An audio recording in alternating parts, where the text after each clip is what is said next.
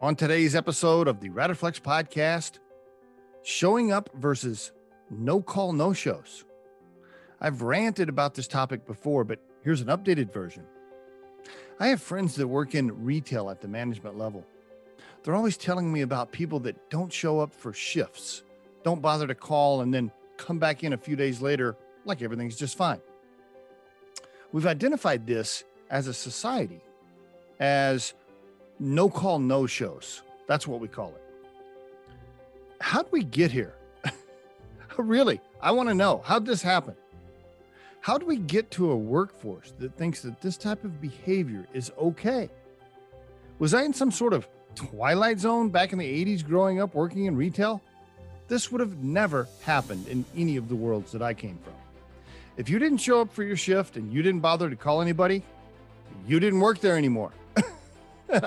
That's it, unless you were in the hospital or somebody died. I hear people saying things like, oh, it's just a job, it's just a temporary position, it's not my career, so it doesn't really matter.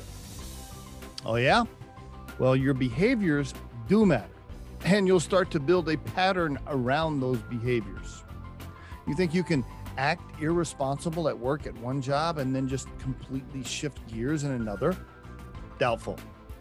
This attitude, this behavior, and how you treat people will follow you, and it will likely end up hurting your career long term in some way.